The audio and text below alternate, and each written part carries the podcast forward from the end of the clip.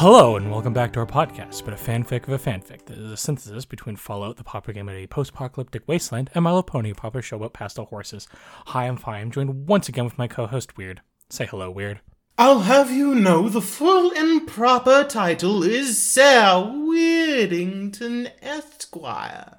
Yes. But that aside, I must apologize for my poor performance last week. Because I overread the chapter, we missed out on one of our favorite running bits, which is, oh, wow, what an interesting way to end the story forever.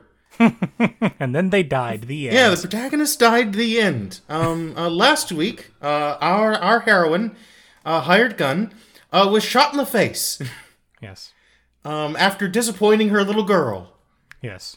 We're in we're in Zebra Jacobstown. I guess a little bit, yeah. A spa and resort that has become a little castle town, for a troop of zebras being menaced by a bunch of racists. Mm-hmm. And little conical. But yes, a bunch of xenophobes, a bunch of New Age colonialists are parked outside their door, agitating for war. Yeah, the My Little Temperance movement. Yeah, the extremely trustworthy name of Dragonslayer hired our heroine to get the conflict going. Yep, and make it look like it was the zebra's fault. And she took this job. One, because she was already there to do something or other about the situation, clean it up one way or another.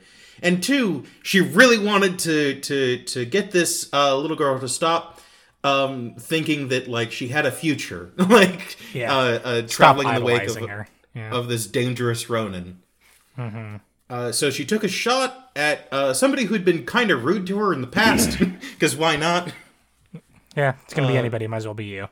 From one of the turret towers of this zebra compound, Serenity tried to stop it, only to cause the aim to veer and blow up a child. But the kind of explosion that's slow.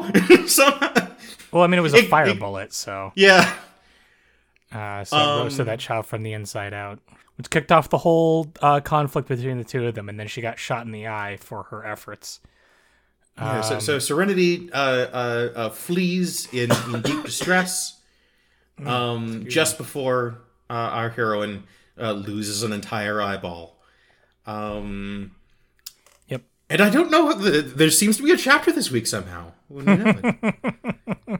chapter 13. It's just an eye. Chapter 13, Event Horizon. Yeah, we got to be better about remembering the actual chapter names. It's all my fault from the second season. Because I basically never did it. But yeah, now it's entirely on you. It's you're the primary reader. I'm technically reading, but yeah. We the thing I wanted to to preface going forward with this chapter is, like, I liked this chapter a lot, and the thing I wanted to say, like, before I forgot about it, is that I think that overall, no one does a much better job of telling a story when everyone's miserable than when everyone's happy. Because for whatever reason, they kind of have this issue of writing whenever especially Hired Gun is happy, she gets, like, very weirdly, like, mugging to the camera, like, and just, like, kind of like the dialogue gets a lot weaker, and the internal narration becomes a lot more kind of eye rolly, but when everyone's unhappy, though, for whatever reason, the writing it has a stronger gravity to it. I would say that I think that it's just because, like, no one is just more comfortable writing that kind of character than trying to write a character who's, like, on the up and up. It might be notable that the avatar that our author Odysseus has chosen for themselves on this website we're reading from is a crying small horse. Yes, I believe specifically like a changeling, if I remember correctly. Sad bug. But yeah, so that was just something I wanted to get out before, like, I forgot about it. That I think that just in general, like, this story is weirdly better when everyone's miserable. But yeah, we open with a chapter with a thing that's like kind of a book, like the first half of a bookend of this chapter of Hired Gun, like mentally writing a letter to Celestia, like, "Dear Celestia, today I learned that I fucked up." As she's like slowly coming to. Basically, it's the like, "Well, gotta get revenge, gotta save Serenity, gotta save the zebras." Jams herself with another thing of med-X, which is becoming like more and more a common occurrence in the story. Notes that maybe it was a bad idea to trust a dude named Dragonslayer, who like was sus in other ways. Like, but yeah. Again, these are all things that, even though these stories are contemporary, like, these are things that Blackjack technically did, but like, you can feel the impact of them. Like, it's like that. There's an air of danger to like every time. Hired Gun uses another pack of med-X. Well, it isn't just all of the drugs all of the time, and then just the invincibility star noise starts playing. But yeah, she gets like she sort of like comes out of her like stupor next to High Stakes. Basically gives like a, "This is what I'm doing. I'm gonna save these zebras from the thing that I just did. Oh, that shit in this bed. May as well lie in it." Yeah. So I gotta med-X myself up. There's a pretty long gunfight. It's a pretty savage scuffle going on between the zebras and the Celestia's vision. That's what they're called. the clan. Oh yeah, I forgot that she like accidentally turns on Sats during this. I just had to scroll through it again. Yeah, she like hits a button by accident on her Pip Buck, and it brings up the thing that little Pip used all the time to win fights. So that helps with this a little bit. But She does open the story like actually verbally narrating to Celestia, because like, I don't know how much of her brain that bullet took out as well, and and the horse morphine in the form of a med-X. She is not every brain cell is firing at this moment, and she runs into somebody who is later revealed to be Stakes. But she initially mistakes as Celestia, and is just a mystery blur that she's having a conversation with. He asks, like, "You're really going to put your life online for the zebras?" Yeah. He answers by, like, loading her gun. Yeah, there's a scene where she basically gets, like, you know, someone puts a gun to her head. She's just like, do it. Do it, you coward. And it, like, rattles people so much that they, like... That gives her like a moment to like, which I think is funny, you know. And that's a cliche you see a lot in fiction. But admittedly, like, if someone like walked up to me and I had like a gun in my hand and they just put it on their head and was screaming at me to shoot them, then like, I don't know, I would just be like so perturbed by the actual experience that I don't think I would pull the trigger. You'd be. Bit of trivia like that works in the movies, and it's a cool scene. But according to a lot of statistics, it turns out a lot of people, when asked, "Why did you shoot them?" The answer is they kept yelling at me to do it. They asked politely. Very no. Like apparently a lot of people have tried to replicate those moments in TV and movies and gotten shot because people panicked and went, "Okay, fine." But yeah, this whole like bloodbath kind of ends with like... leader of the like, or like I guess like the de facto leader, because it doesn't really seem like they're that regulated or like they're that like coordinated, in my opinion. But like the person who was like speaking during the like Celestia's vision, the demagogue, she like jumps over a zebra child to protect them from the like ensuing hate mob. And basically, like, I mean, it's one of those things where it's like heart in the right place, but like, I don't know about the way that you're framing this, lady. But she's basically like, if we kill this zebra, are we no better than the savages that we're fighting right now? It's like, oh. Which is a deeply unique mindset for a demagogue. But it's not really, like I've seen that kind of stuff before where like, it's the like, we can't be like them. We have to be better than the savages we're bombing. Like, that's a pretty common, like, that's a pretty common colonial rhetoric. So I don't, it's not shocking. It's just that, like, because we also, like, immediately find out, too, because like, Hired Gun, like, questions her after the mob leaves because, you know, they're not going to kill Righteous Song, who's their leader, or their de facto leader, and this child, after she gives such an impassioned speech about it. But she just, like, immediately clocks her as, like, a mother or former mother. And so, like, I think that's the reason. Like, she's more motivated by, like, oh, I see this child as, like, my child, rather than any sort of, like, true compassion. It's just sort of a stale motherly empathy, I suppose. But yeah, and then a vertibuck descends from the sky.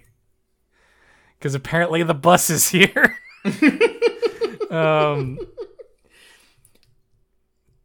Yeah, it turns out that Flair managed to get here after all of the shit hit the fan. But yeah, we get Hired Gun's like, oh, good. I guess I can come down from the med-X now. And she crumples into a heap because she... because the painkillers obviously are wearing off, and her body's like, all right, you need to go to bed now.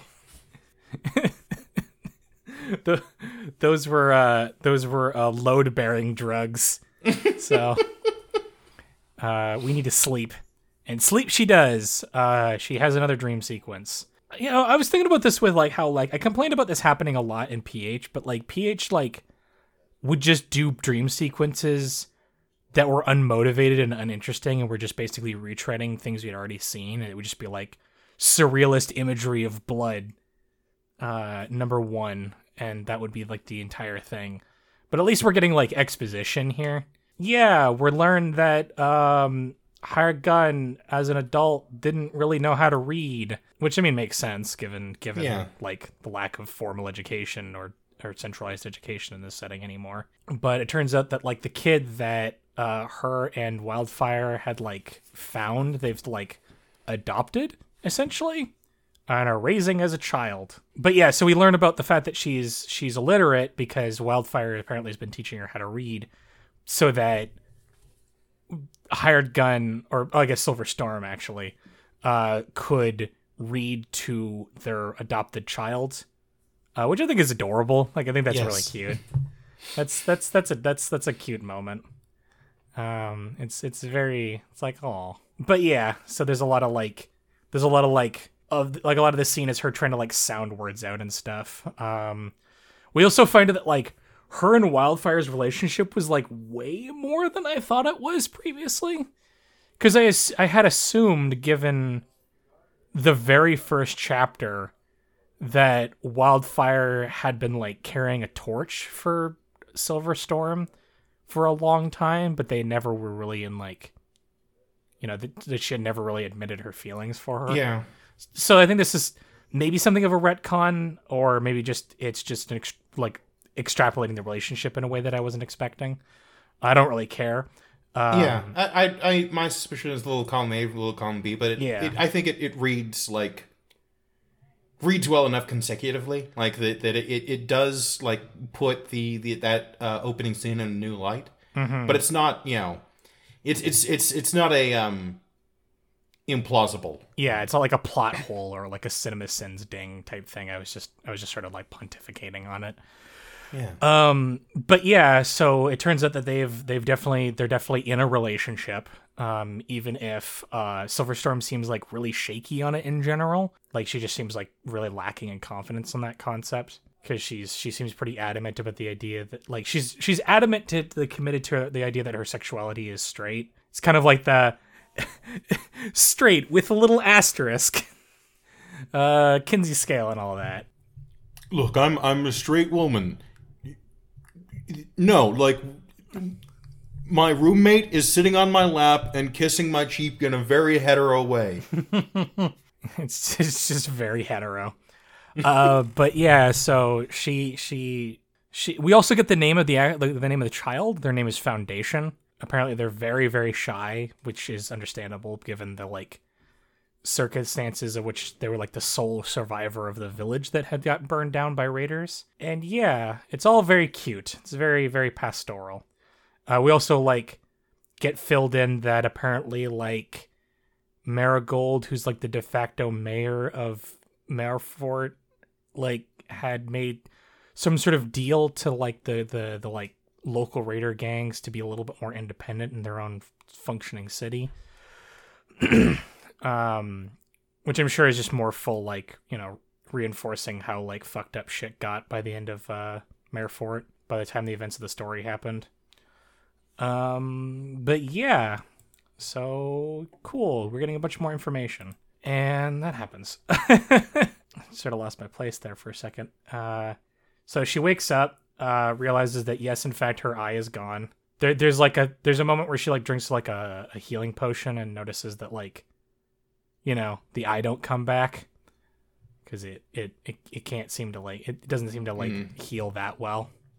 So she's got to make peace with the fact that she is down like her left eye, or sorry, right eye. I was confused. I had to look at it again.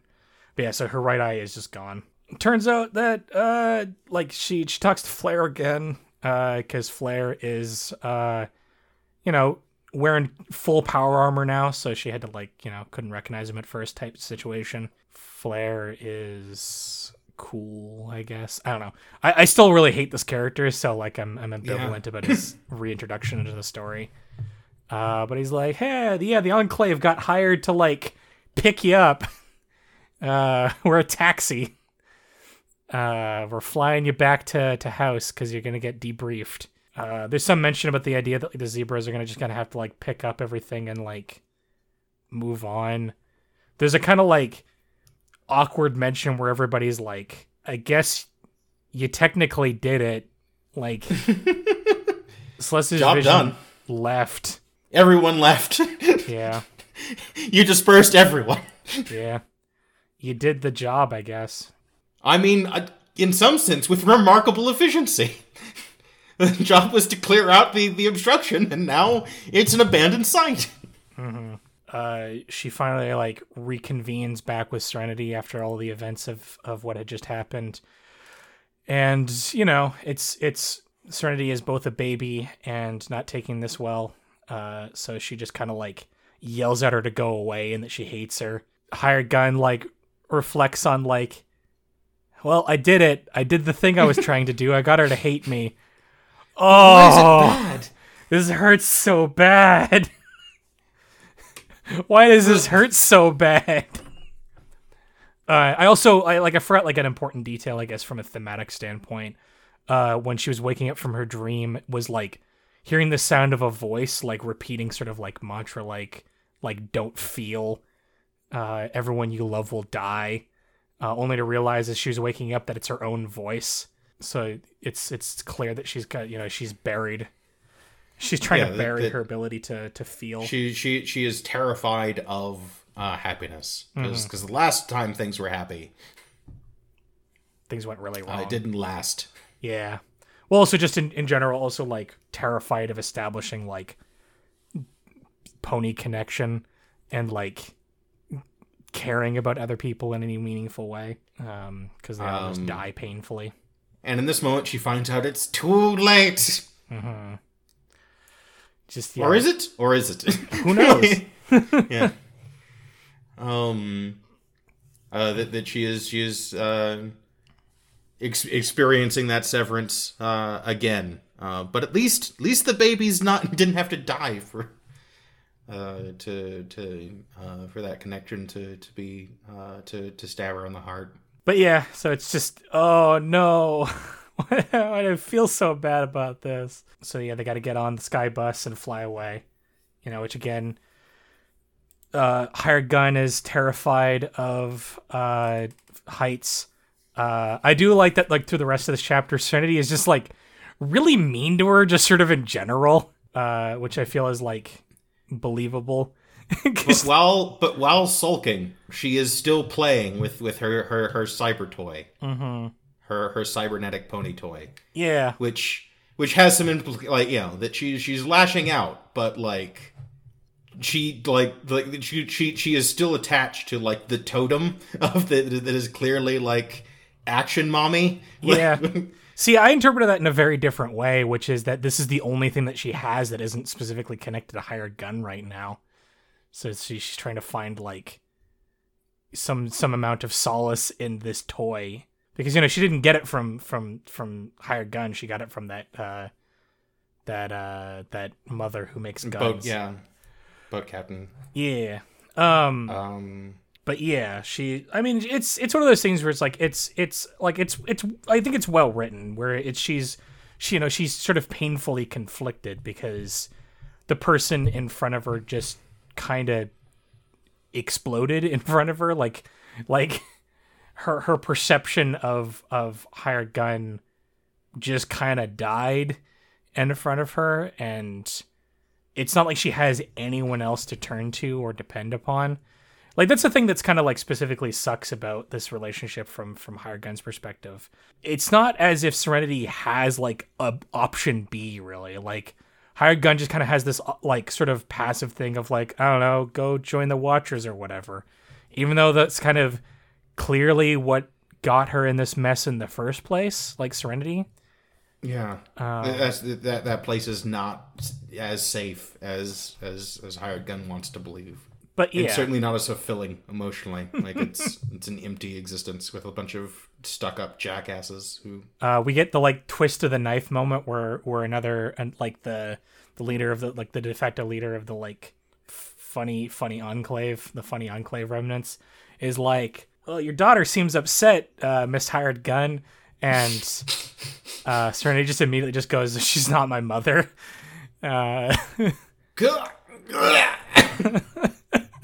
Oh, this hurts so bad. That's the thing you're supposed to say. But why did you have to say it? Yeah, we get an introduction to this character. His name is Colonel Salt Skyfall. He's like a weird hired gun fanboy. I don't know what's up with him. But his like thing is like he keeps like pestering her for questions of like, oh, where'd you come from? Like, what's going on? I've been following your exploits. They're really interesting. Like... But I think he kind of gets sprung that like, well, it's like, why are you pestering me with so much questions? Like, oh, well, you know, you have sky metal poisoning. You're going to fucking die. Yeah. And I'm just curious. No one's lived as long as you, but he seems very upbeat about it all. That's pretty cool. Like most people in your situation would just lie down and wait for the end. Yeah. But you've killed so many horses, and I admire that. I like that in a horse. Yeah, Skyfall seems fun, but he's very like deliberately enigmatic, which is fun. There is a they get flown back to DICE, and basically like Silverstorm is immediately like, oh, I fucking hate this town. Every time I leave, they keep pulling me back in. So that was funny. Wait, is this before or after the conversation with the zebra elder? This is sort of like just after the zebra elder thing. I think it's worth mentioning that like another of many knives. This large horse has so many knives, can pack in so many twisting knives. Yes. The head of the zebra encampment, like, are you sure there isn't anything we can do for you? You've done so much for us. Ah. Oh. Yeah, we're really deeply grateful to you. Ah, it's fine. I'll just take a healing potion and go. Also, drugs if you have them. Oh, even funnier than that. Would you care for some drugs? No. I mean, you know what? Yes. But I thought that was worth mentioning. Yes. No, of course. Yeah. There's a funny thing with Flair talking about like listing off all the really important people that she's already met like over the last couple of days. Is like, gosh, like, you know, you keep talking to all these important people. What's your secret? Hired Gun, like, I think gives a pretty like smart observation, which is like, oh, it's because I'm an idiot. I'm just a big dumb muscle, and these are all smart ponies. And smart ponies love having dumb muscle they can order around. Which, you know, is that sort of like that paradox of like, I'm an idiot, says the person making a really astute observation. Well, it's, you know, it's the character at her best is what I feel. Mm-hmm. It's the, like, being dumb means that she is unmystified by. Yeah, I just meant, like, in contrast to, like, Blackjack, yeah, who's a character who constantly, like, would tell you how stupid she is, but then all of her internal narration would like, you know, would just posit lyrically and mythologically about the nature of life, liberty, and existence. You know, just that kind of bullshit where it was just the writing doesn't match the characterization in any way. In comparison to this, which is, you know, I'm a dumb brick and I know it, and they know it too, and that's why I'm useful. But yeah, they, and so they get dropped off to go meet House for the first time. Skyfall's like, try not to die, which just gets like... No, like, you know, hang in there. Yeah. Try not to die too soon. Yeah, sorry, try not to die too soon. Because you are going to die, because you have super cancer. And she just, like, stares at him, trying to make her head, his head explode with her thoughts. Which I thought was funny. The opening of the next scene is very important. Yes, because we get to meet Mr. House's second in command for the real first time. Starscream, right? What gave it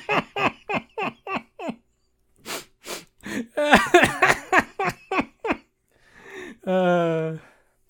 Yeah, he flaps his cool robotic wings. Yeah, it's like he's even colored like Starscream. Like, I had to double check that, but yeah, it just to be clear, it is not canon that his voice is insufferable. but in our hearts, it is Starscream. The like, now that Megatron is dead, I Starscream will become the leader of the Decepticons. As you know, as Megatron is just sort of slightly out of frame. I just sneezed, you fool. But yeah, we get reiterated the his eyes, which is the horse, like Mr. House's like shtick, is that all of them have like cybernetic enhancements to them, and so Starscream has big metal wings despite being a unicorn, and so he's declared himself an Alicorn because of that. A cyber Alicorn! You know, Alicorn means a very specific thing in this setting. Which made me like Starscream, like, a lot. Because it's just, like... Because, I mean, it's just, it's, like, okay. It's just fun to have, like, he's Starscream, the, like, second in command of the Decepticons. Vainglorious to a fault. But yeah, we get sort of like reiterated that like High Stakes just is like a conscious objector of to the cybernetic enhancement thing, even though apparently being offered multiple times. It's very invested in his own meat. Yes. For whatever reason. Yeah. Who knows why? It could be anything. I mean, it could just be that he doesn't want to like lose, like he doesn't want to become dependent on external fuel sources. Yeah. I mean, that's always like my, that was like my theory, is that he's... It's just that, like, it's the thing where it's like, well, now they own part of me that runs on batteries. I don't want to risk House having like DRM on my on my limbs. But yeah, Starscream gives a kind of like, you know, like crash course on interacting with House. Basically, like these, if you're offered a deal, it's non-negotiable. There's nothing you can't change his mind. That won't happen. And also. Any offer is to you and you alone, hired gun, not to anyone else you're connected to. This is your specifically you are being hired on as a contractor, not anyone else you know. Hired gun takes note to the fact that like they're walking into like basically like a cybernetics hospital factory, and like Serenity is just like seems like apathetic, and hired gun's just like, ooh. I think I broke this horse. But yeah, we got a good description of the, like, relatively dark and dank-looking hotel. It's like the Black Salamander Casino, I think is what it's actually called, which has been, like, converted into, like, a hospital. to do cyber stuff. But yeah, we get like a kind of, we get a fun sort of like twist here that would only like make sense if you'd played Fallout New Vegas. We get wheeled into a room with a big computer. You know, we get a big face appear on the screen. Yeah. And he goes, "I am the great and powerful," and says, "Shut the fuck up!" No! I lost an eye over your stupid fucking job. You're gonna talk to me face to face. And it was that moment. It was in that moment where I decided that I liked this chapter. And the bigger twist is, yeah, you got me. Yeah. Most people just go along with the bit. But all right. So out comes Walt Disney in horse form. I kind of appreciate that he's not invested in the bit. It's kind of a test of character. Like if you're like willing to like be awed by his stupid bullshit. Yeah. But yeah, he shows up and he's a short, like squat little earth horse wearing a very nice suit and a nice hat. And also is a ghoul. And also, despite his like gang's MO being, you know, incredibly focused on the whole cybernetics things, he personally is in no way cybered. I feel it's a little bit of a missed opportunity. I kind of wish that he was taxidermied. that would fit for a ghouled Walt Disney. Like if he was so vain and had access to like all of this like technological refinement, that he would like cover up his rotting hide with it. Mm-hmm. With a like clearly artificial but cleaner one. Yeah.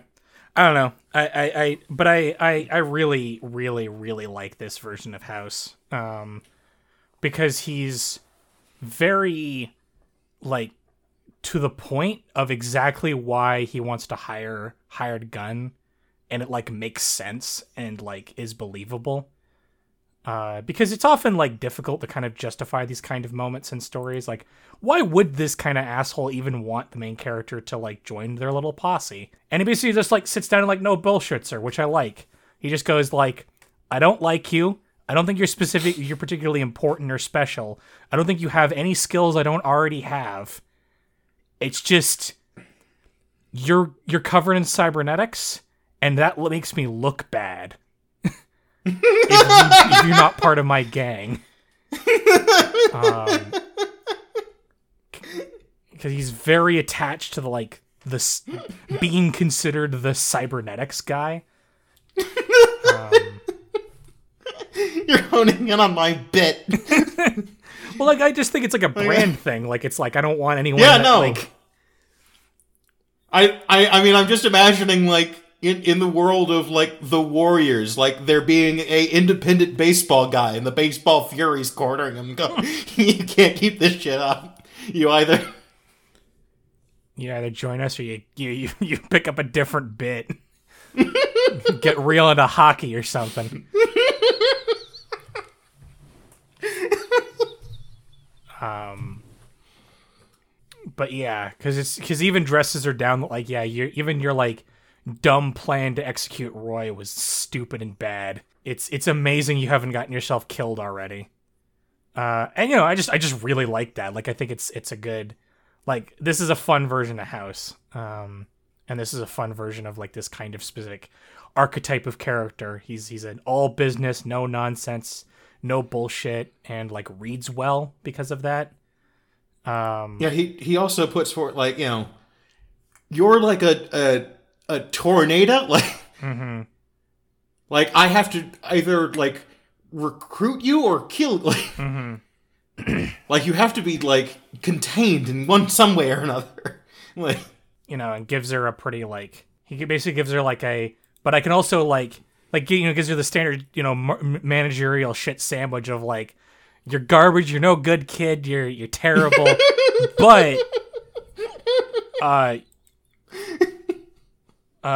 you did fuck up Molly, and that's appreciable. You're a bum, kid. You're a bum. Yeah, High Stakes gives his report, which is basically like, yep, you're right, boss. She's a no-good bum. She sucks. Like, it's one of those things where, like, it's this thing they really try to hammer home where Hired Gun is so shit at this whole, like, being the main character of this story that if she wasn't, like, preposterously strong, then she would just be dead. Like, she's just so bad at coming with any sort of plan or scheme of what to do that by sheer luck and prolific strength alone, she's able to just sort of, like, headbutt her way through her own problems that she herself as she's creating. And on top of that, she has a child who's a liability. But also, Hired Gun is a crazy bitch. And if you put that child on the other side of an army, she'll kill that army. So, also, kind of a plus. Net neutral, if you ask me. But yeah, basically, like, she's given, like, hey, you're given a couple of days to think this over type deal. Though she, like, does pester him for more information type thing. You know, clicks the, like, I would like to know more button in the dialogue tree. And basically, like, shit's about to hit the fan as far as House is considered. And he wants, like, he wants to be the top of the heap when this all falls apart. And that means gathering together as many, like, robotic fuckos that he can, like, gain under his wing, his horse wing. This does sort of read like the backstory cinematic for a boss fight. Like, yeah, and yeah, just the whole boss fight. It's like, all right, well, I'll give you 2 days to think it over. Do you want to join me or not? But no, I mean her being like, all right, Hired Gun, we'd like to bring you on as the final fight on the forest level. Mm-hmm. Yeah, so she's given a room in the Black Salamander to hang out in for the next little while to, like, acclimatize. We find out that she has mail, apparently. Oh, also it's like a comically big apartment too that they're given. Like, they're given, like, a full, like, multi-bedroom suite. Yeah, suite. It's kind of nuts. It's very reminiscent of the, like, ridiculous penthouse suite that you get in New Vegas. Since all that, like, after that moment of chaos basically broke down, since, you know, she's talking with Flair, basically just decides to, like, pull the Band-Aid off of, like, so, when did you join back up with the Enclave? He's like, oh, you know, 4 days after you got detoxed. That a fact. Yeah. And Hired Gun might not be good, not good at reading, but she can do basic math. Puts one and one together and gets, you were spying on me. Because she realizes it when she, like, kind of puts it together that, like, Skyfall knows, like, a little too much about Hired Gun in specific that wouldn't be stuff that would be, like, in radio broadcasts or anything. So the only way that he could know, like, that she has, like, star metal poisoning and stuff would have been that Flair told his commanding officer. Which, you know, Hired Gun takes this about as well as she takes anything else. Get the fuck out of here. Yeah. Get the fuck out of my sight. Yeah, and again, this is one of those moments where, like, I really just don't like Flair. Because he basically, like, when she's like, you know, you lied to me, like, you know, how could you do that? And he basically is like, well, you're, like, a good person, but I'm not going to throw up my loyalty into my family and my home. And it's like, it's one of those things where it's like, fuck, I hate this person. Like, I don't hate, yeah, like, the character. Like, I don't think they're, like, badly written. I just hate them as a person. Like, this is just such flimsy justification. But yeah, but basically just tells him to get out. And it turns out that, like, yeah, this moment kind of reveals I was wrong about him. Well, like, a while back, like, I was, like, sort of positing that he was the kind of dude who, like, joins the military because, you know, it's a more complicated, potentially more profitable way of committing suicide. Sure. And then comes home and becomes a, you know, a juggalo, basically. Yeah. As opposed to the dude who, like, becomes a Marine because, you know, these guys, you know, they're bullying me now, but they're going to be sorry when I'm... Yeah. Well, also there's an element of the, like, well, my pappy was an enclave and my grandpappy was an enclave, that kind of stuff. So he is the worst middle ground between those 2 points on the jarhead scale. The most... Like, the kind of guy who joins the military that has ever existed. I'm sure we'll probably see more of Flair, but I'm happy to see him go, because he leaves pretty promptly after being kicked out. Probably another reason you were really up on this chapter, huh? Yay! And then Flair died on his way back to his home planet.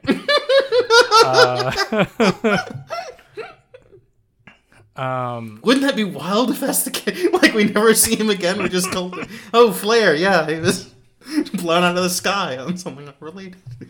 This prompts, like, Serenity to, like, finally, like, ask why anything, really? Why did the last 24 hours happen?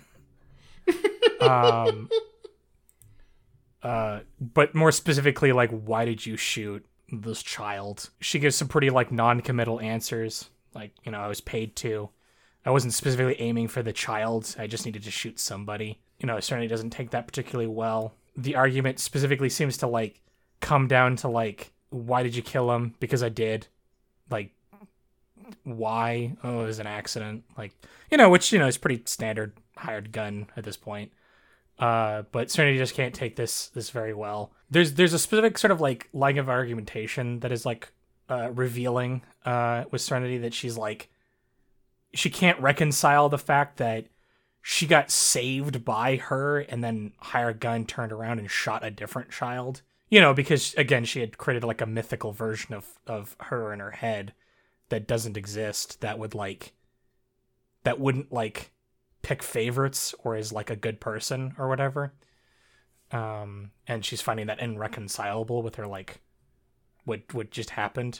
There's also a bit of unfairness, like, the like, I think the core of the argument is, I'm not a good pony. I looked away. You had to see. You deserve better. But I wanted you! Yeah, I was about to get to that.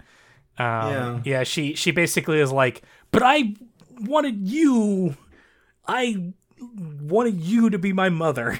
And, like, the, like, sort of, like, and it's one of those things where, like, I think this is an interesting conversation, like, that this is an interesting, like, thing, because you don't see this kind of stuff that often, where, like, that kind of just gets, so, like, something, like, to just sort of break in Hired Gun or Silverstorm, where she's just, like, sick of getting yelled at by this child, where it's, like, is that all you care about? Is that you just, that I'm supposed to be your mother? Like, you don't even, like, you're just pushing this onto me as a thing because you want me to protect you. It's pretty rough. Yeah, the specific line at the end of it is, you've been manipulating me since I saved you, and she just can't do this anymore. And I think that's, like, a really, like, interesting bit of this, is that, like, normally in these kinds of stories, like, it's like, well, you know, the child's right. The child, like, you're a bad person. You need to become a better person. But, like, you know, it's an interesting, like, thing about this, that, like, Serenity, you know, because, like, I don't think that Hired Gun's wrong. Like, I think that Serenity is, like, maybe not necessarily manipulating her, but, like, she is using her as a surrogate mother, and that isn't necessarily fair to Hired Gun, honestly. Especially because, like, clearly Hired Gun has some pretty, like, severe trauma about raising a child. Like, she just seems to, like, something definitely bad happened to Foundation, and we don't know what it is, but it's gotta be bad. And so she, like, doesn't have the capacity to really, like, do that. And the fact that she has this child who's, like, because, like, that's the thing that, like, it's because it's the thing that was, like, you know, it was, like, it's something I hadn't thought about until this chapter happened, where, like, Serenity was, like, really insistent on her being her mother. Like, not just, like, oh, you're the person taking care of me and, you know, whatever, found family stuff, that's cute and all. It's like, no, it's like this real insistence on, no, you have to be my mother now. Like, you have to be a replacement. And that is, like, a lot of pressure to put on somebody. And, you know, I don't think Higher Gunn handled it very well, obviously. She sort of burned a child alive for it. But, you know, it certainly doesn't make things easier to have someone who's, like, insistent on you to fulfill a role that you are specifically not comfortable being in right now. Maybe ever again. And so, like, I think that it's interesting because, you know, this chapter sort of ends about here where she finishes the chapter off with, like, drinking the beer that she's had and crying in her bed and, like, mumbling a, like, another Dear Celestia letter of, like, Dear Celestia, today I fucked up. I made a little girl hate me. And then she drank herself to death. Yes. And then she died. She drank so much beer that the level up footnote is something. You don't really remember what perk you took. It's probably stupid fun. Yeah. Probably something stupid. But, like, I think that this is interesting because I think that because this is a situation that was sort of unreconcilable between the characters, that, like, Serenity was, like, pressuring her to be a mother. Hired Gun couldn't be a mother for her. And I think that, like, I think the an interesting thing that by doing this in the story allows us to do is to push past that kind of superficial relationship between the two of them, and they can both grow as people or grow as horses. Yeah, I appreciate this came to a head in a meaningful, like, yeah. Like there's friction getting there, and I'm also glad that it's not as simple as just you're right, I'm stupid and dumb. You're my morality pet, and I should just take care of you, and I should just shut up and, like, be your mother, and you should be, like, my daughter, and, like, that's the only way that the relationship works. You know, because, like, that's gross, and also, like, it's the thing that I complained a lot about PH, where PH, like, really fetishizes motherhood a lot, especially close to the end. Like, the idea of just the innate, the innate relationship between, like, people can only work that way, and, well, even if they, like, even if these characters do start referring to each other as mother and daughter later on, the fact that they've had this argument and they could potentially build from this, like that they've, you know, because, you know, it's all been said. They can't do this. They can't do this charade anymore. They can potentially grow from that. And that's more compelling and more interesting than just, you know, we're making the joke about, like, Lone Wolf and Cub. This is a pretty standard kind of character beat of grumbly guts berserk man. Here is a child I'm taking care of, and they're basically my child now, and they're my morality pet, and they keep me stable. And it's an interesting twist to, like, examine that and kind of say that, like, well, it's kind of bullshit though. Like, she's like, that isn't fair that this child's doing that, even if she is a child. I just think that's interesting. Like, I don't know, it's something I wasn't expecting, and I think that's cool. And I'm hoping to see more, and less of Flair. I really hope we get some other characters that get joined to the party. Like, I really hope it's not just going to be like either give me just Hired Gun and Serenity, or one other person besides Flair, or potentially Flair. I'd be fine with High Stakes. Just yeah. Having to, like, because we have acknowledged that you are capable of forming your own plans.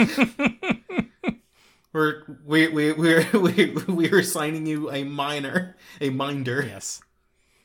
Here is your handler. But yeah, I don't know.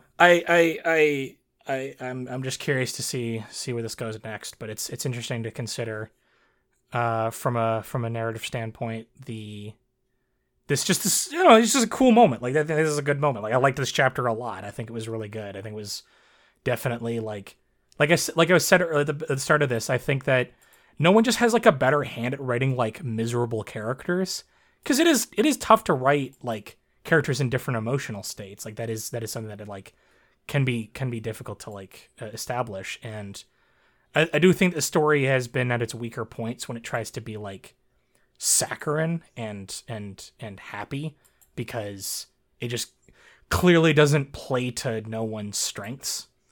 But it's, you know, the story's a lot better when the characters are miserable, as weird as that is to say. Pathos. Yeah, I mean, some people are just better at writing pathos than they are about writing the opposite of pathos, which I don't know what that would be. comedy. Saccharine. Yeah. But yeah, it was a good chapter though. Because yeah, like to be clear, like that, I think they are, you know, perfectly good at writing, you know, happy characters and happy moments, but not a happy tone. Yeah, I guess that's what I'm looking for is like a word.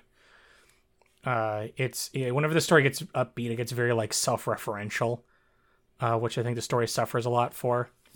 Because it just it feels like inauthentic is I guess the feeling of it. Like you feel like it's being forced to be like this when it's written like this, and that just doesn't feel good. It doesn't read well.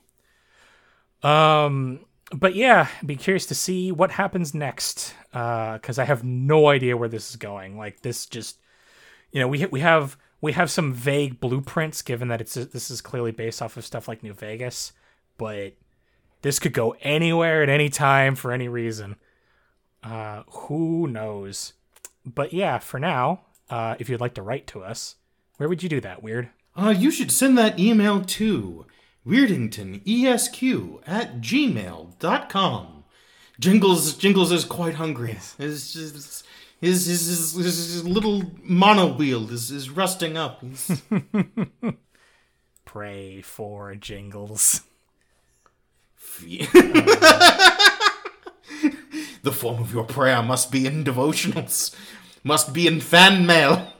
Render on to Jingles, whensoever you please. But we've already advertised our Twitters. Yeah, normally do we do? You can also check out Paper World. That's the comic that I work on. Oh, you must check out Paper World. It's good. It's about stick figures in a paper world and nothing else, and it's definitely not very gay. Nothing else. That said, it's time for us to move onward from sunshine and rain.